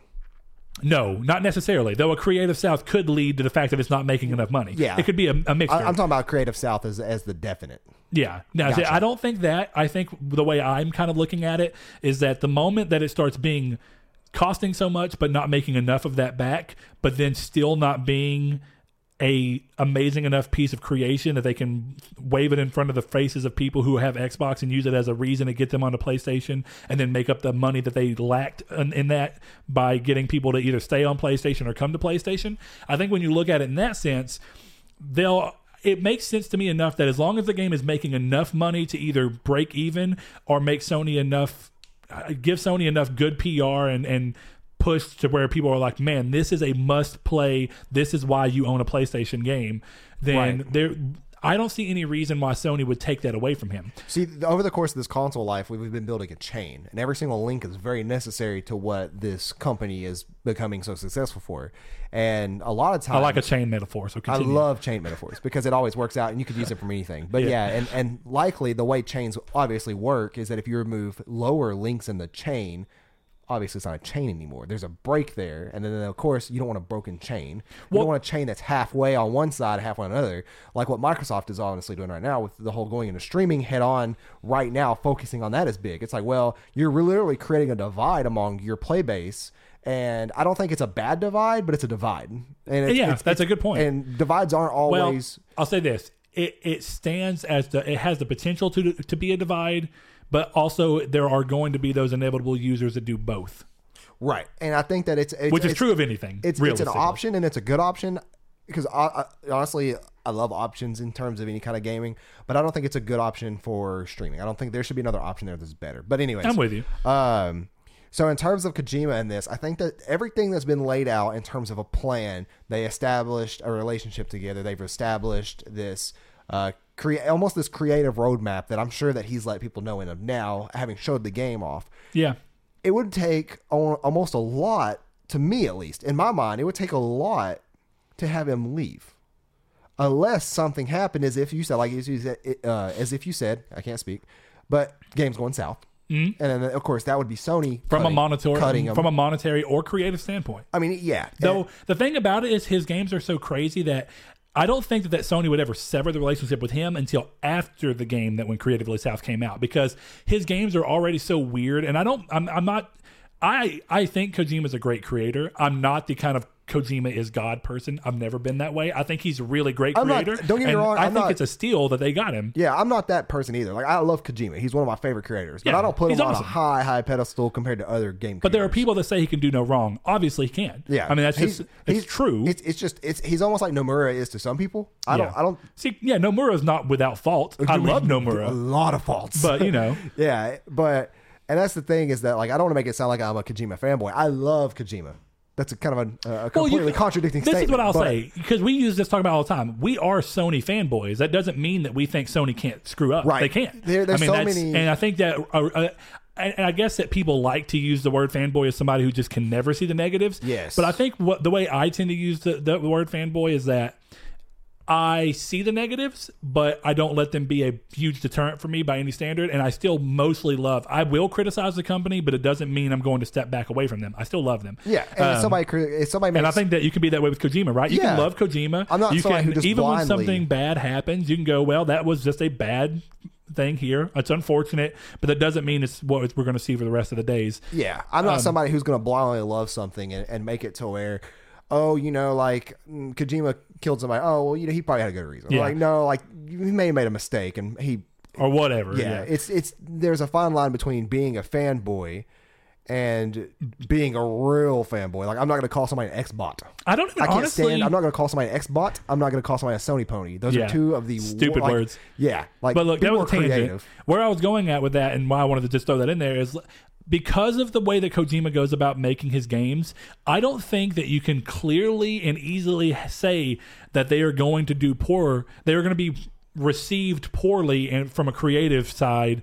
Until the game's already out in people's hands, so at worst, Sony would not sever the re- the relationship on their end purposely in my opinion, until you saw the game come out and the game six months after did not have a cult following, did not or, or anything. Just it didn't hit numbers, it didn't resonate well, it didn't review well, it didn't get a cult following. It just fell flat. Now, because of who Kojima is, I think every game he makes will inevitably get a cult following of people appreciating it for even in spite of its flaws.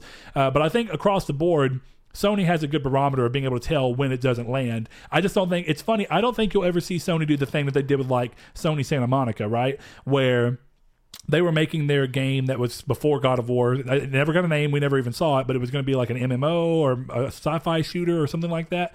We saw that game get canned because Sony could see that it was like going nowhere. not- yeah. I don't think Kojima is as easy to see that something's going nowhere. Not only that, but it's like if Death Stranding was to launch and be uh, a failure in Sony's eyes, still would be a market success by most means. I'm sure. I don't. I don't think that's well, going to sell. if it's a market success, I don't think it's a. I, I can't see it being a failure in Sony's eyes. Well, it could be. ultimately it could be they're a company. Activision, you know what I mean? like Activision having 300 million or whatever, and they sell. Yeah, but that's know, not that's 200 realistically million. not Sony. right. So- no, I'm just saying. I'm just in this in this example. Everything's possible. Yeah. Right. Um, they're like, all right, Kojima, you got one more chance. We that's at least seven or eight more years on payroll because that's how long it takes them to make a good game or mean, a game. yeah, we can make that joke, but you know, actually, from the time that they announced, uh, Metal Gear Solid Two and Metal Gear Solid Three were seven years apart. I mean, I'm not saying that they're not, but what I was getting at is that they announced um, Kojima and Sony uh, announced that they were going together in what 20, 2015? Oh no, they're three years apart. I didn't think that they were that far apart, man. Because I was like, they, Maybe they, is it- they were both PS2 games, so there's no way they It were might that be far apart. Ninety eight. But look, okay, December sixteenth, two thousand fifteen. No, yeah, all three years. So let's just say that Death Stranding does come out this year. It took them essentially four and a half years to make the game. Maybe it's four and five, which don't you know, or count. five years. Yeah. I don't. Five years is pretty normal for a new IP. Uh, so, what's funny is for people who say that it takes him a long time to make a game, and then he was saying that it was Koji, uh, Konami. This is if this game ends up coming out and being amazing, then we know that this is proof that something to do with his relationship with Konami was what was causing the issue. It was seven years between four and five, but that doesn't count due to the nature of the sever the severance between Konami and Kojima. yeah, but anyway, I think what's interesting about Or that. count if you want it to count. Go for it. I, I, I get your point though. He he's on payroll for however much more longer. Yeah, that's fine. But I think what happens is still you end up in this point where I don't think Sony would worry much about the one more chance thing, as they would just be like, That was a joke well, yeah. But I mean, let's just say he that takes he, he does take a good while to as of to, late to make a game, yeah. Uh, but I mean, I- my my bigger thing there is that how does it become a market? How does it really become a failure? And if it does, that's the only time that Sony really decides to end the creative freedom he has. So my going all the way back to my now distant seeming point is there's no reason for him to leave Sony if he already gets every benefit that he would have gotten by being an independent, but actually having a great relationship. Because where I kind of even was going from the beginning of this, even though I said that Sony could just be the good guy, you know, and say, hey, you can keep on using Decima, I don't think that they would. I think Sony's smart enough to go that we don't want our go to one of our cream of the crop engines that, that has made great games in the hands of other people, in the, in, available on another console, right? It doesn't matter. It's just an engine. Yes, it can run on Xbox. There's no reason it, it, it couldn't. But I think Sony goes, well, you know what? It's our engine. It's proprietary. We made it. We're going to make sure that we only use it to showcase PS4 games. Now, in this case, because of what happens, if Death Stranding does still end up coming out as a PC game, then we see a little bit of a thing on that. But PC is still not a direct competition in the same sense as Xbox is. So I think Sony would be far more likely to let the game come out on PC with the Decima engine than they would to be like, okay, we'll make whatever game you want to next, partner with Microsoft. Microsoft will let you make the game, but we're still going to let you use Decima. It seems unlikely to me. Yeah. And I think at that point, if he gets to keep using the engine that he's put all this time and effort into, that has become almost partially his baby at the same time, uh, he gets to do it with a company that lets him do whatever it is that he wants to do. He has literally all the benefits of an independent studio and doesn't even have to keep up, he doesn't even have his own engine that he has to worry about. It's technically being co developed with him. Yeah. I just think that when you look at this, it doesn't mean that maybe it's more of a thing. We don't know Kojima's mindset, right? Kojima's mindset could entirely be that, in his opinion, all he's honestly worried about is that he, after this, he needed this to get off the ground because of the position he was in. But after this, maybe he just doesn't want to have to be tied in with anybody. It doesn't matter if they're treating him good because I'm sure that He could just want all the creative freedom that they will allot him. And I do know that sometimes with certain studios that you um that you when you're presenting a game, Yeah, you're a business. You have, Yeah, I mean, you- the job of PlayStation, and thankfully, from what we see and the kind of games they make, it does seem like they have a lot more creative control given just to the people to go, you know what, make the game you want to make. We know that you're a good studio, and we know that if we trust you, that you're likely to make a great game. I think Horizon is a perfect example of that. Why would you let a studio like Guerrilla that's always made shooter games make a open world robot shooting, you know, i- i- robot games with not even guns, even though guns were in it at one point. My point is, why would they let this game come out and give a studio the the ability to have creative control to make that? If they did not, if they did not just go, you know what, you are a good studio, we have a good relationship, we trust you, this is your shot, go. We see that a lot, and we see it pay off a lot. That's true. So, I mean, in my opinion, I don't see any reason for Sony to ever pull away that creative control. Now, on Kojima's side, I guess what I was getting at is that he may just be in the mindset of I never want the day to come where they tell me I can't make what I want to make. And I mean, fair enough. Though at that point, I, I would imagine that he only. Even then, I think if I were him at that point, it would be, well, stick with Sony. They've been a good partner. And until they tell me no, then we'll end the contract. Yeah, I think that when they start limiting creative freedom is realistically the next time we'll see him. speak. But now that's that's where this gets interesting, right? Because right now it's Kojima Productions. That's the name of the studio. It's him. It's his namesake. It's all these things. But this leads into the question that we first posed. There's a difference between keeping essentially a long, long time exclusivity thing. We saw Insomniac be an independent developer that made only Sony games all the way up until Xbox Um, not, not, not Xbox One, but until very late PS3 with that Fuse slash whatever the game ended up being called. Oh, uh, it may I have been called Fuse, even though it was going to be called something else Yeah. originally. But that was their first time going. There was EA they partnered with. Prior to that, they were an independent studio. Who did they partner with for Sunset Drive? They partnered with Universal at first uh, for uh, Spyro, but then they went over to Sony because of the, the relationship there. So No, no, I said with Sunset Drive. yeah, that was Microsoft. Oh, they partnered directly with Microsoft. Yes, okay. direct. Weird. Um, so even though I think that they partnered with them to publish it, but I don't think that Microsoft required them to own the IP. I don't. I don't remember. I don't. I'm not brushed up enough. Well, yeah, that th- there was that weird thing like where it came to PC, so there was an option that it might come to PS4 or something. I remember we looked into it. Yeah. I don't remember what the the resolution of that was. Well, what was interesting about it is who was developing or who was publishing it for PC, which, if I recall, was THQ Nordic, which was interesting. Yeah. So at that point, it would show that either Microsoft licensed out the publishing rights for let them do it on PC, or that that um, Insomniac owns the rights and just found somebody who would partner with them to do it. I don't know, but I'm not going to get into that as much. Uh, maybe there was a clause that said, well, you can release it on PC if you can find a publisher, but you can't ever release it on PS4. Who knows? Yeah, that'd be Um, spiteful. But I guess at that point, you know, would there is a difference between Insomniac being this longtime independent developer who, for a very long time, stuck with Sony only from Ratchet and Clank One all the way through Resistance Three, uh, versus them being a first party studio. Of course. Now, I guess to answer the real question is, I think that it's easier on paper, obviously, to just say, well, if Death Stranding does well and everything, then this partnership will just continue to be extended, and he'll never be a full-on first-party studio, but he'll be given the resources of a first-party studio. Versus, how likely do you really think it is that Kojima just says, you know what, we're going to completely fold Kojima Productions into Sony as a first-party, fully owned and operated studio? That's the hope. So, so you're for it. Yeah. That's what it sounds like. And I honestly, I am for it as well. How likely do you think it'll be then? Because that's, I guess, I'd say a pretty high chance.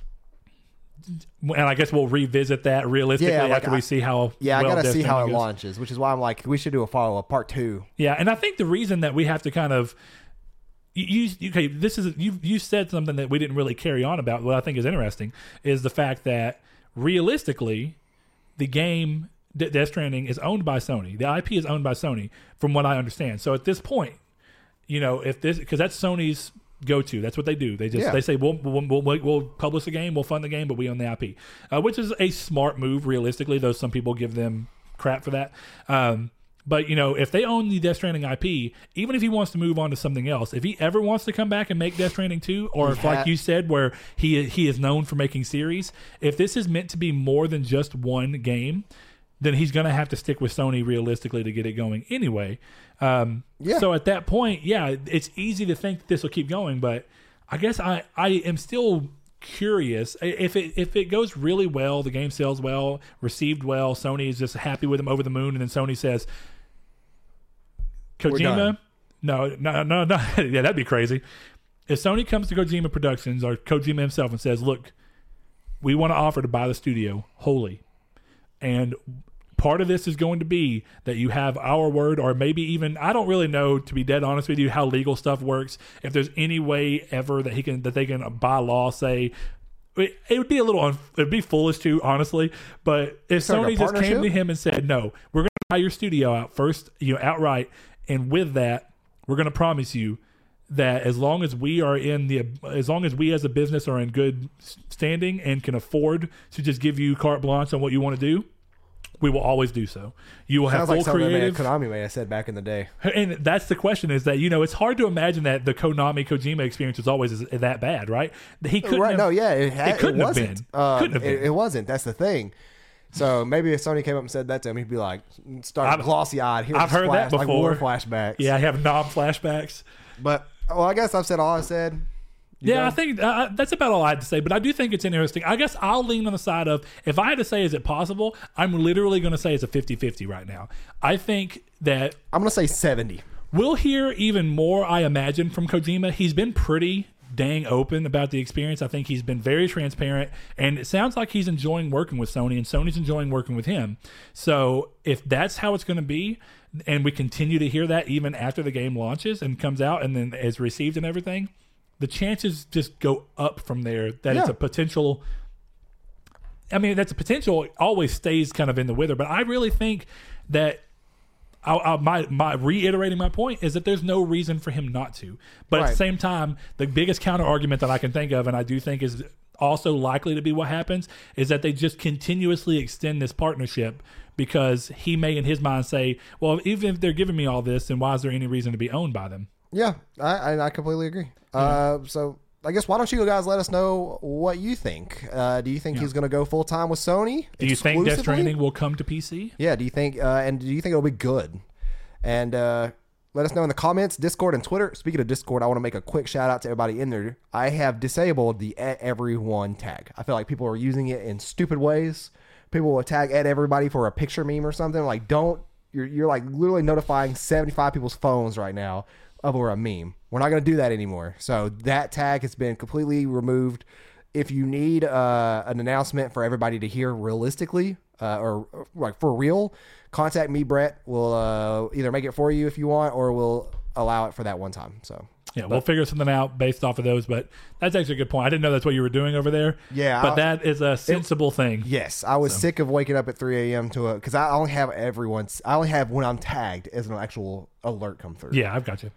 Okay, well, I think that's all we said. So yeah, let us know your thoughts about this all uh, in the comments below or in any area you can find us, be it Twitter, Facebook, Discord, or if you want to track us down and knock on my front door and talk to me about it, then I'll be creeped out and Uh, I'll yeah, call you- the cops on you. So don't do Yeah, that. you can do that to Brett, not me though. uh, anyway, this has been Triangle Squared. Thank you so much. Thank you guys. Thanks to our patrons Chad V, Dan Barber, Josh Jarrell, Mikey12, my name is Dan, Douglas Below, Sean Santarud, Shadowist, Steven Salazar, The Stonard, Travis Below, Blake Popst, Eduardo Palomino. We appreciate the support from all of you, and if you would like to support us, our Patreon is in the link below. Thank you.